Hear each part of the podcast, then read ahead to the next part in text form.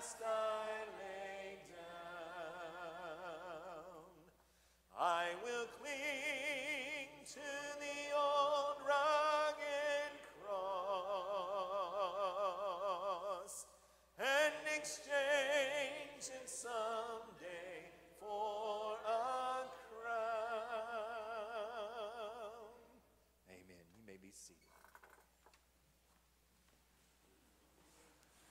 morning, church family. I'm here to give a testimony about um, a name that I have written on the floor in the sanctuary um, after a remodel where, I'm sorry, after a remodel, uh, Pastor Raymond gave us the opportunity to write a name of someone we were praying for for salvation.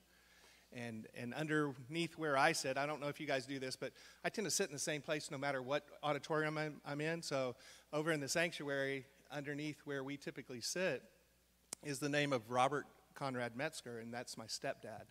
And I've been praying for him over 35 years.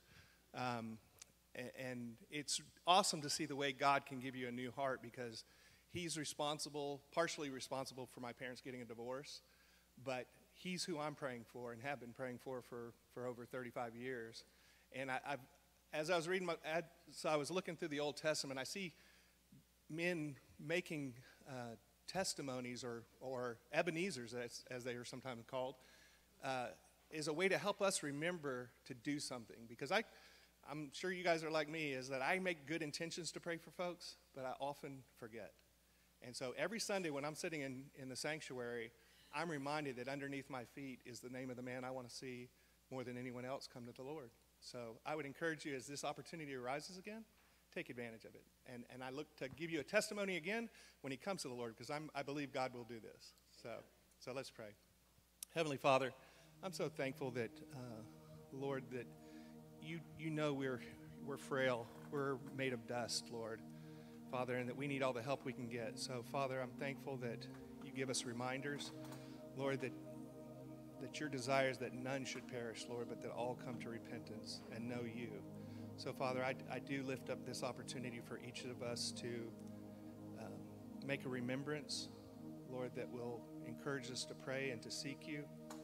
And, Father, I also ask for, for my stepdad, Lord, that you would, Father, just break through the spiritual darkness, Lord, and, and save him, Father, in Jesus' name.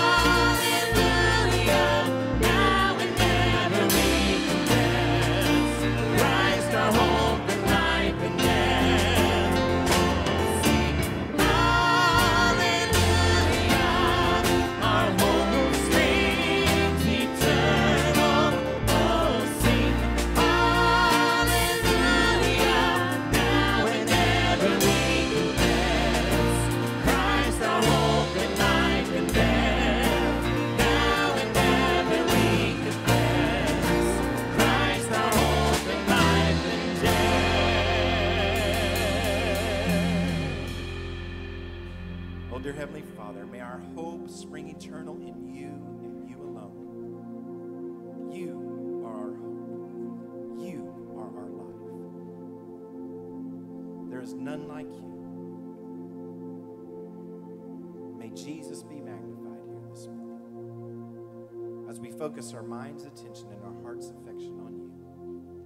And as your word is preached, may we listen and respond out of obedience to the only one who can save everyone.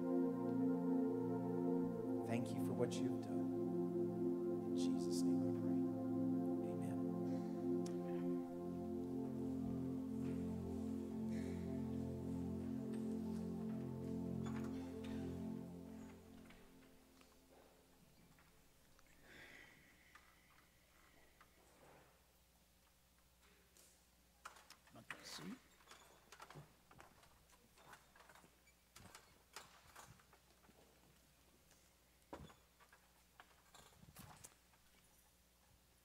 How are you doing? I'm glad. I'm not doing so well. And I think it reminds me of the importance of our worship because we never know what is going to happen in life. To be prepared for all things in life. We were celebrating a great milestone in our son's life yesterday when we got information from our daughter that a dear friend of theirs, whose child was born during the beginning of COVID, for 16 months had been protected and cared for. And yesterday afternoon, that little 16 month old child died in a car accident. And it, it is just, it's been difficult. We grieve for that family. And I want you to pray for the Doyles. He's a pastor in Georgia, trying to figure out how to make sense out of life in the midst of something like this it reminds us of the brevity of life, the frailty of life, and the urgency of all of us to be where we need to be with the Lord. And I want to challenge us, even as a congregation, to take seriously what we've been given, what we've been called to as, as believers. The greatest introduction that we can ever give to anybody is an introduction, or the greatest gift we can ever give to anybody is an introduction to Jesus Christ. There's no greater gift that you can give to anyone. To let them know who Jesus Christ is and how he can change their life. And as David was saying uh, at the end of the service, you will have the opportunity to go over into the sanctuary and take a marker and write their name on the floor. Now, for some of you kids, this is a great opportunity because you normally don't get to mark on the floor at church. But it's where the carpet's going to go, so nobody's going to see it. Only you will know. Who's that person that you're praying for that their eternity would be changed? And not just for eternity, but for, for now, for them to experience Christ, the hope of life and death, even now. I hope that you'll go over there, and as you go over there, maybe the two questions that Robbie Gallaty gives us about discipleship should, should press all of us.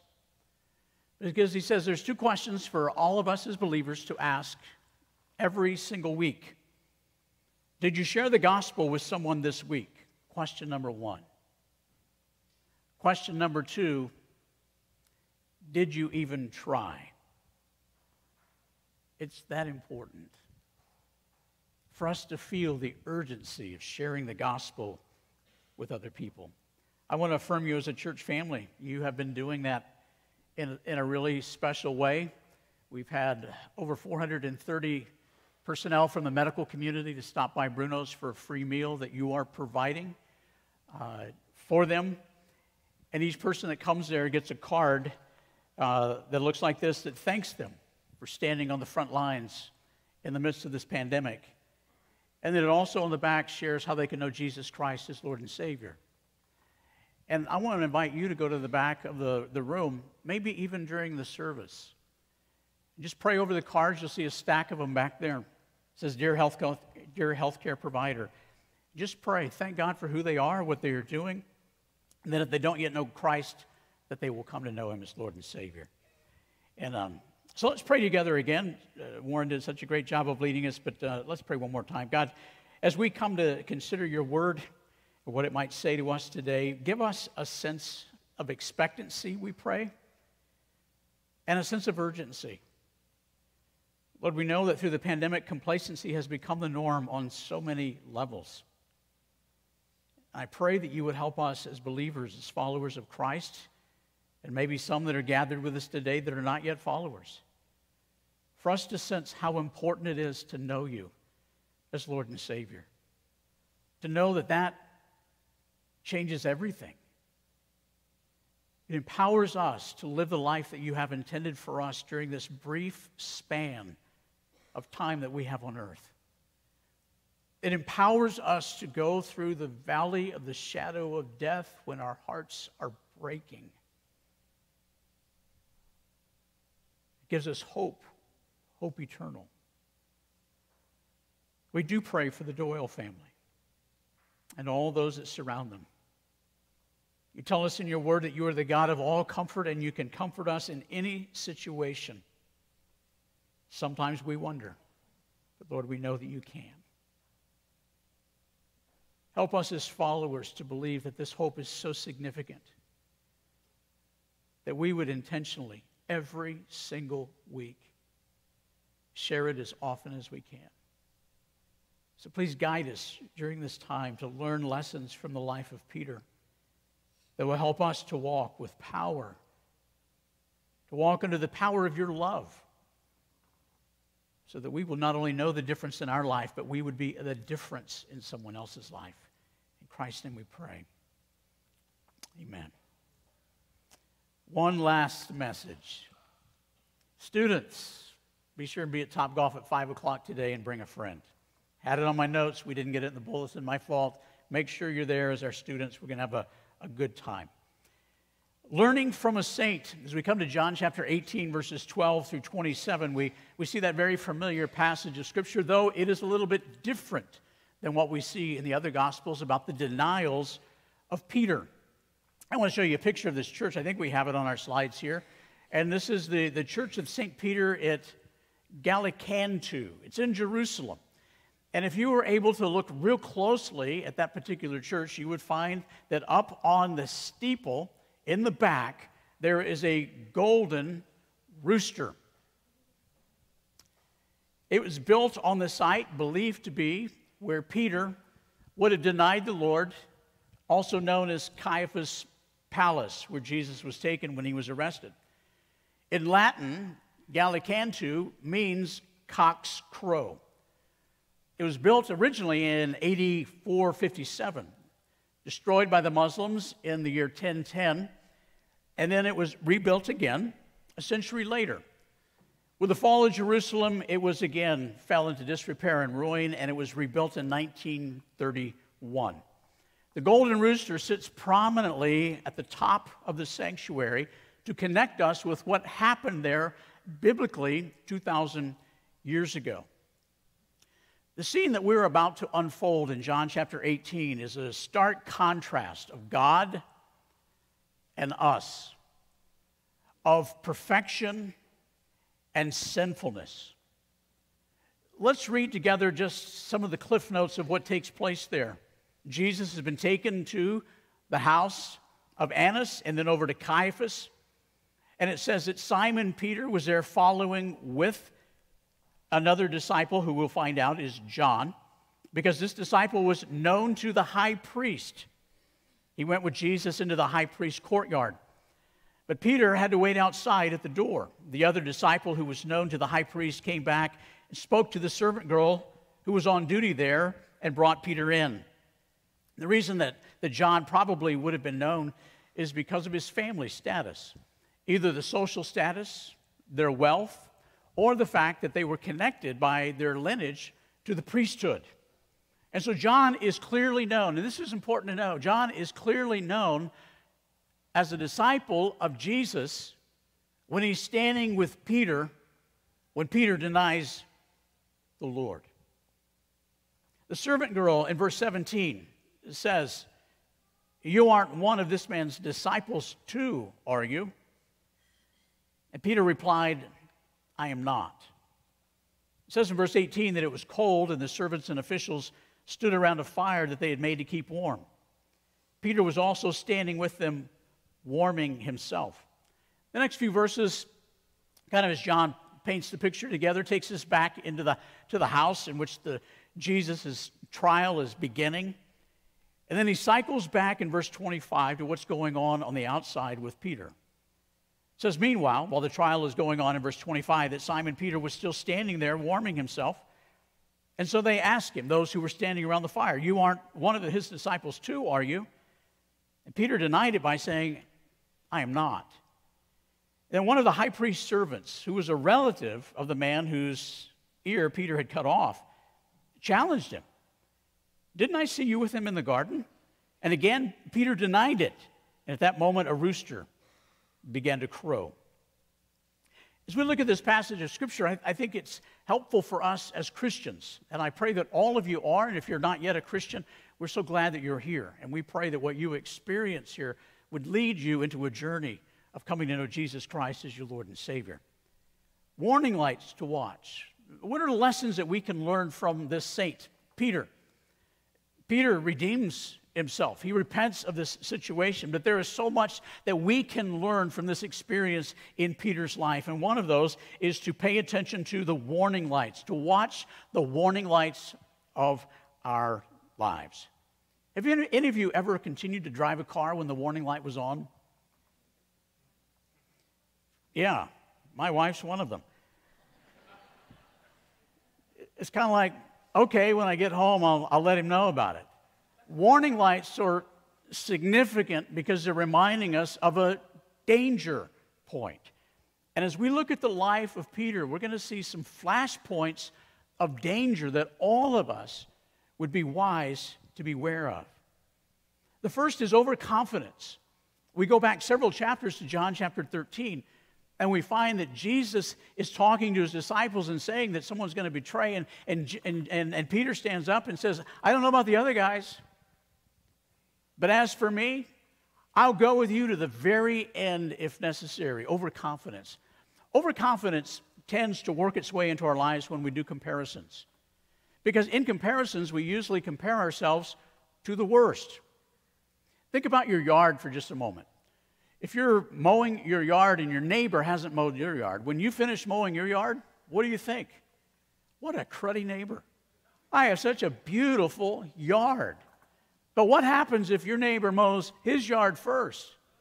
Then you look at your yard and it's like, not so good. And so when we're comparing, we're usually comparing ourselves after we've mowed our yard. And we look at other people and we think, I would never do that. And that's what Peter said. This is earlier in the very same evening. It's been, we've been in this, this portion of Scripture for months now. And some of you are saying, I know. But what we're talking about literally happened just hours before. And so Peter has spoken with great confidence that he would never deny the Lord. Just a few hours early, he had taken a sword to demonstrate his loyalty to Jesus. And now we find him denying the Lord. I was going through Barnes and Noble and I stumbled through the bestseller list and I found a best-selling book by the title A Word from Lou. Guy by the name of Lou Schofield. Don't know if any of you have heard of him or not. But on page 142, this scholar of an author referenced a study showing that people most sure of their own opinion are often the most ignorant. Then he also asserted that if we knew half of what we think we know, we'd be brilliant. That's wise counsel. Paul would write about that in 1 Corinthians chapter 10 verse 12. He would say to those young Christians, and they were young. He was saying there's going to be times in which you feel real confident in your faith. And we're going to celebrate that.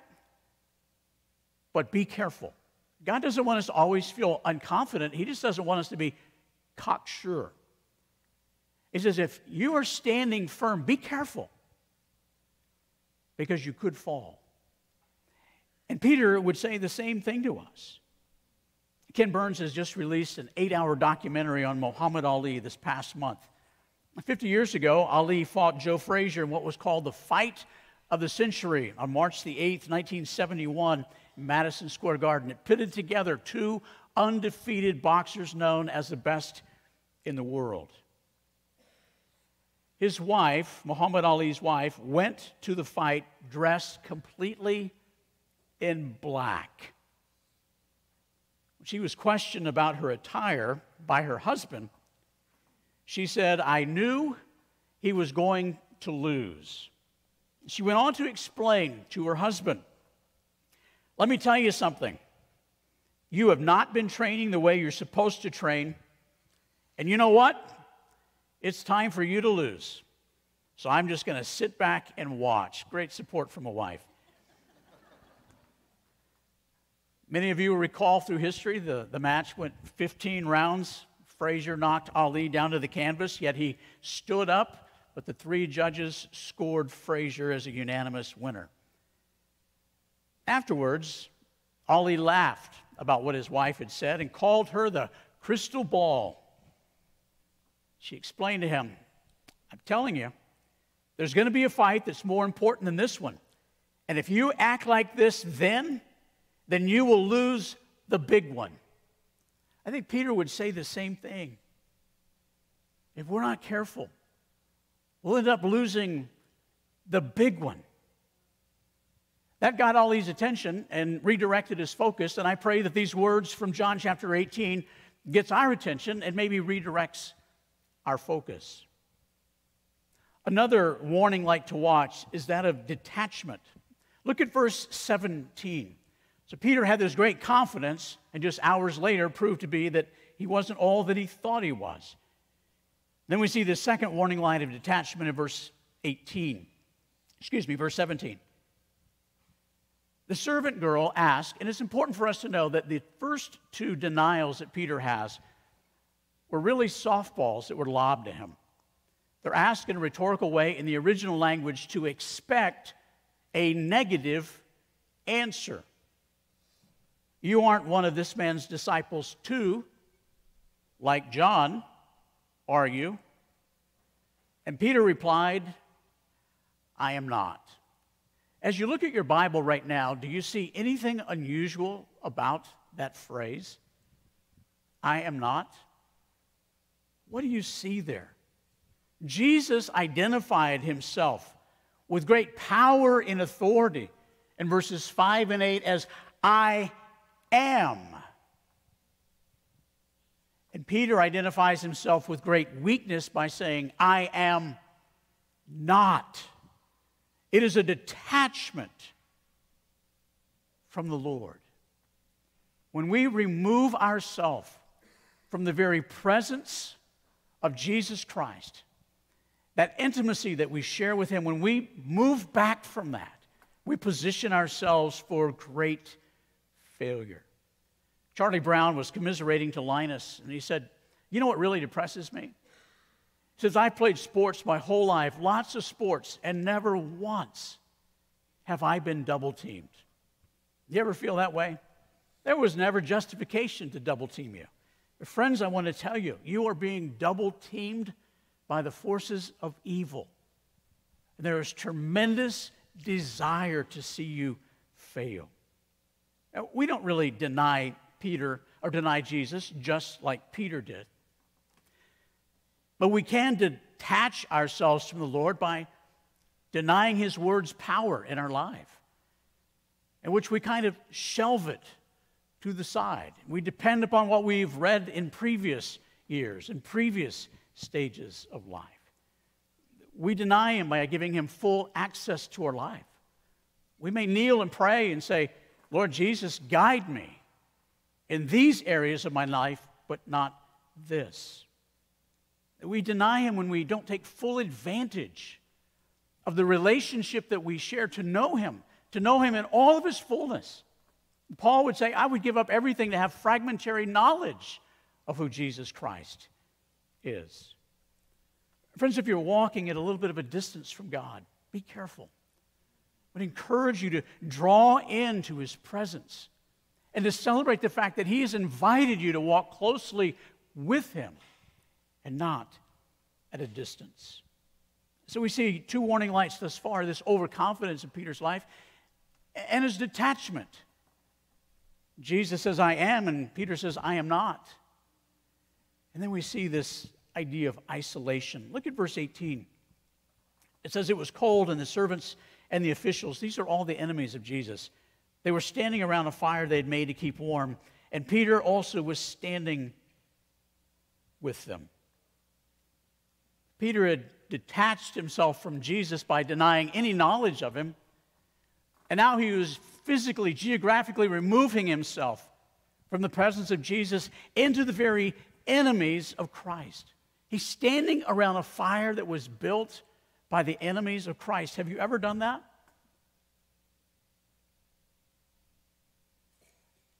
Have you ever pulled up something on your phone that you know is an enemy of the Lord? Yet you warm yourself from it? Which we move into the presence of someone that we know is not going to move us in the direction of the Lord. And we get too close to the fire and we get burned. And here is Peter in the firelight. And we can only imagine how similar it looked to the torches and the lanterns out in the garden. He's living in the shadows. Are any of you living in the shadows right now? In isolation? You're in a room full of people, but is your life more about isolation? That's a dangerous place to be. The reason, Paul, the reason that Peter stood by the fire is because he thought he would be less conspicuous being by the fire around Jesus' enemies than standing alone over in the courtyard. But the truth is, he was doing the exact same thing as Judas. He was standing with Jesus' enemies. Now, the people in our life may not be obvious enemies of Christ, but are they moving you towards Christ? It's been well said show me your five closest friends, and I'll show you your future. Who are you running with? George Washington, this was, Ward, can you hear me today? A little bit. I'll just tell you this parenthetically. Ward's asleep right now. But um, I'll, I'll, tell you this parenthetically. Ward and Earl told me that they come to church, they cannot hear in here because of the sound. It's loud enough, but it's not distinct enough. So they can't hear. And they said, We could very easily stay home and understand you, but we need to be with our church. So thank you for being here. Thank you for modeling for us what it means.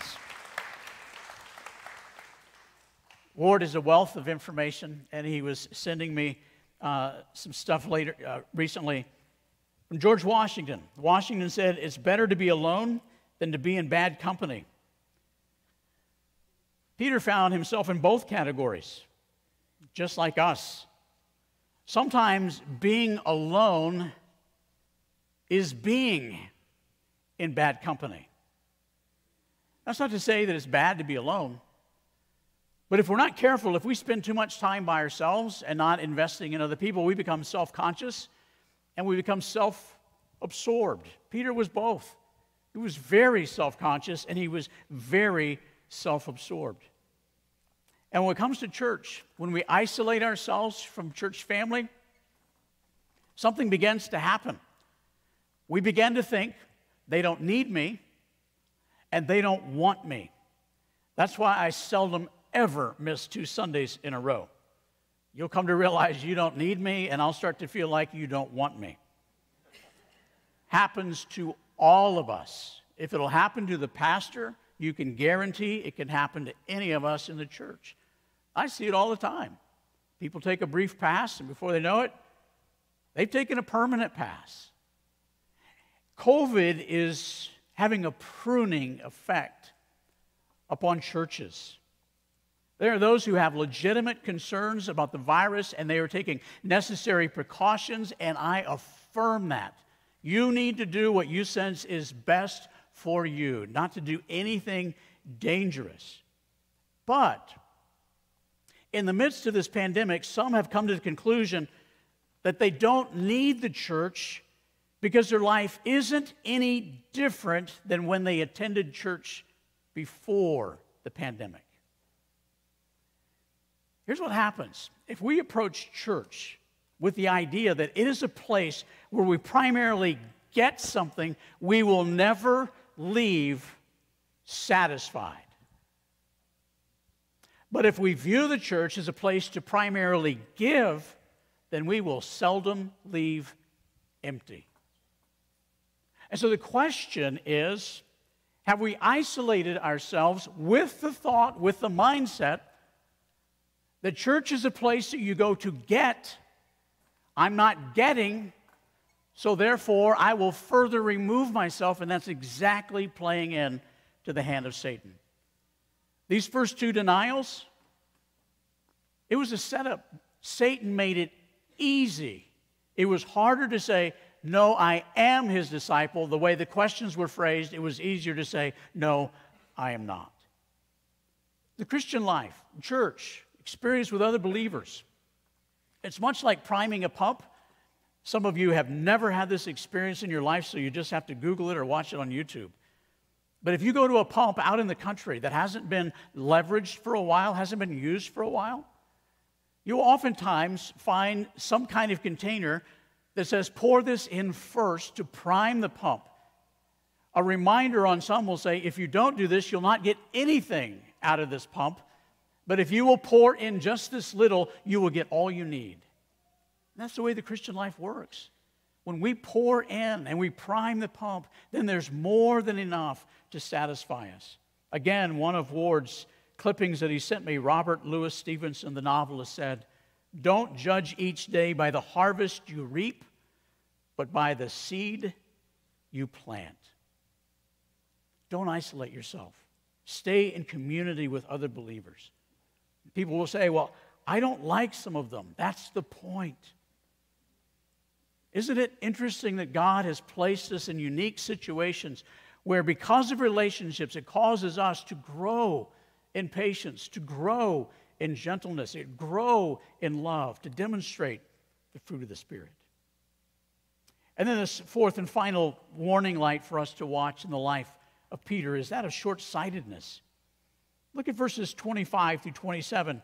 Meanwhile, while the trial is going on inside, Peter, standing there warming himself, was asked again, You aren't one of his disciples? Easy to say. And he says, I am not. And I wonder if there's any hesitance in those three words I am not. One of the high priest's servants, who was a relative, man, he's really got himself in a bind now. One of the relatives of Malchus, whose ear got lopped off in the garden, kind of takes note of him. And, he, and it says he challenged him. Hey, didn't I see you in the garden? You're the guy. And it says, again, again, Peter denied it. And at that moment, a rooster began to crow, proving that Jesus Christ is the Son of God. What we're seeing here is what Jesus said coming to fruition. Everything he said is happening just as he said before time. None of us can do that. We can't make predictions like that. The sovereignty of God being revealed here. Peter is really feeling the stress because now he's being accused of a crime. He could be taken to court for an assault. Very unsettling. And the very loyalty that Peter promised back in John 13, he's denying. The one thing that demonstrated his loyalty when he took a, a sword and he cut off Malchus' ear, the very thing that demonstrated he really was loyal, he's now denying that as well. Why? because fear of the moment overrode his view of Jesus' eternal kingdom. You know, Isaiah 8:13 is one of those passages of scripture that I like to re- refer to even in my own life. Because it says if you fear God, you don't need to fear anything else.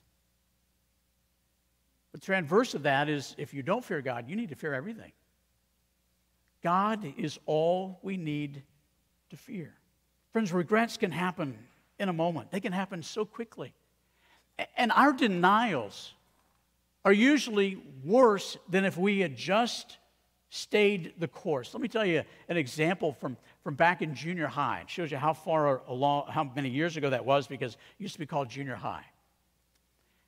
And I went to school with a shirt that on the back said, Jesus the Liberator, and had a picture of what some would say would be Jesus' face. And I remember somebody questioning me about the shirt. If you're awake, if you're, I mean, if you're awake, yeah, that might be, if you're asleep, wake up.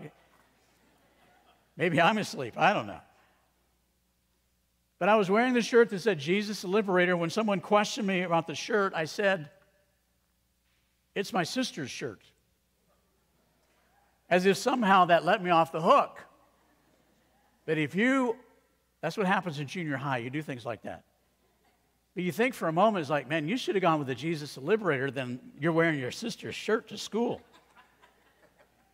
When we deny the Lord, sometimes we think they were paving an easier path, but we're only making things worse.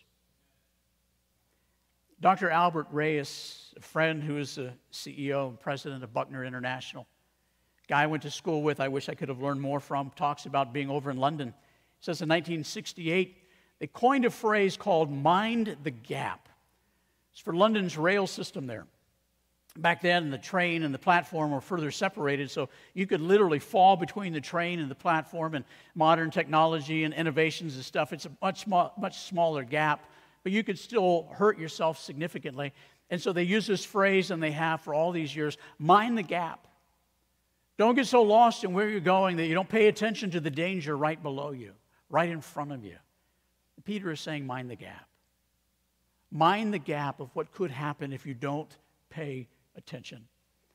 This last week, I was listening to Ken Davis on the radio, and if you've never listened to Ken, he's a, he's a comedian, and uh, he has some irreverent things to say, but I always, always find a little bit of a smile on my face after I've heard him. And he was talking about an experience in which he was relating a story in which, and some of us older men have done this, when you were riding down the road when your kids are young and they're not behaving the way, and that doesn't happen anymore now. All you do is just turn off the DVD. But back in the day, kids would be in the back and they'd be causing trouble, and so you'd, you'd reach back to kind of bring some course correction back there. And kids have an incredible ability to find the corner where your hand won't reach, right? Any dads can attest to this from way back Of course, you'd never want to say that now because you get arrested. But anyway, you'd be reaching back there, and he's telling a story about that situation. And after he told that in one of the venues, a guy came up to him afterwards, an old guy, and he said, I want to talk to you about what you were saying about reaching in the back. He said, Man, I just knew this guy was going to waylay me and talk about disciplining kids and all that. And he says, I just wanted to tell you, if you'll tap on the brake, they'll come right back into play.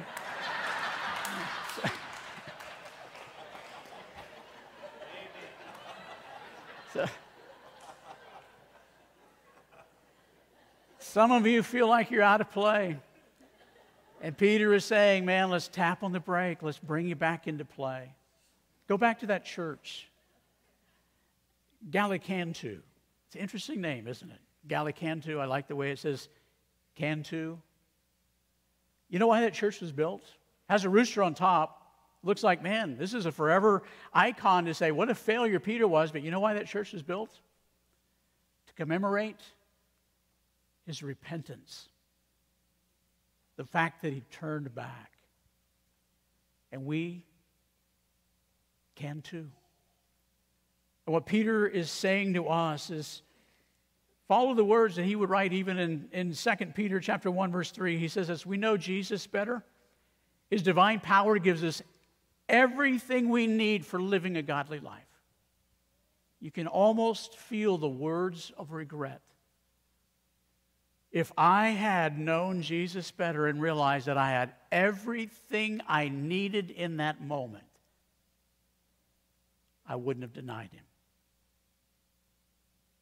You know, we have these church cards that I hope that you will take advantage of that talk about what it means to be a member of Westgate, purposes of our church. You know, the sad thing is, so many people missed on the Sunday that I spoke on it, they, they don't even know. But I hope you'll pick one up. They're back in the back. And it just talks about things, but the most important on here is keeping Jesus Christ in the very center of our lives and dying to self. There are two crosses. Don't forget that. The cross that Christ died on, and the cross that we are called to die on in dying to ourselves. You know, I have a, just a burden in my heart this morning as we conclude this time. In just a moment, to invite any of you that are part of this church family, this fellowship, to just come to the front. If you feel like the wood in your spiritual life is wet and you want somebody to pray over you, we're going to just pray for you as a church family. Don't feel like you have to come, but I pray that you won't just sit there feeling like you want to come, but you wonder what they will think. If you feel like the wood in your spiritual life is wet, and maybe you've grown a little detached or isolated, and you want the brakes to just get tapped and bring you back in, just come to the front in a moment. We want to pray over you as we're singing this last song. And then for those of you that are guests, friends, maybe regular attenders that have never received Christ, I want to tell you again the greatest news of all. If I could introduce you to Christ, and I got to say, I just grieve. I grieve over yesterday a chance that I had to share the gospel, and I just did such a poor job. I want us to get this right as a church. God loves us. God loves all the people around us. He loves our neighbors. He, he loves the people that we work with. He loves the people that we don't like. God loves us and He's created us to have a relationship with Him, but that can never happen on our own merits. Our sin has separated us from ever having a relationship with Christ. And so we have to repent of our sins. We can't enter into this equation with confidence that, that we're okay. We're not. We need desperately for Jesus Christ to forgive us of our sins and make us right with God. And that begins by us humbly repenting of our sins and saying, God, I give everything that I have to you, everything. And I will follow hard after you the remaining days of my one and only life. So if you want to pray to receive Christ now, it is the beginning point if somehow in this pandemic I have made it like this is the end point of where we are as a church, it is not. Receiving Christ is the beginning point of becoming a disciple that follows after Christ, and there's so much more that comes after that. But it is a starting point. And if you've never received Christ, I would invite you to join me in a prayer as we pray together. God, thank you for the words that we see from your word warning lights, lessons that we can learn from a saint who, even though he stumbled, he got it right and you used him in a mighty way. Lord, if we need to have the brakes tapped in our lives to bring us back into play, may that happen today. For any friends that are here in this room or listening online that have never received Christ, I pray today would be that moment which they would recognize their desperate need for you and they would pray, Lord Jesus, I recognize that I am a sinner in desperate need of your forgiveness. Please forgive me of all my sins and become the Lord and Savior, the glorious Lord and Savior of my life. I surrender to you all that I am and all that I have.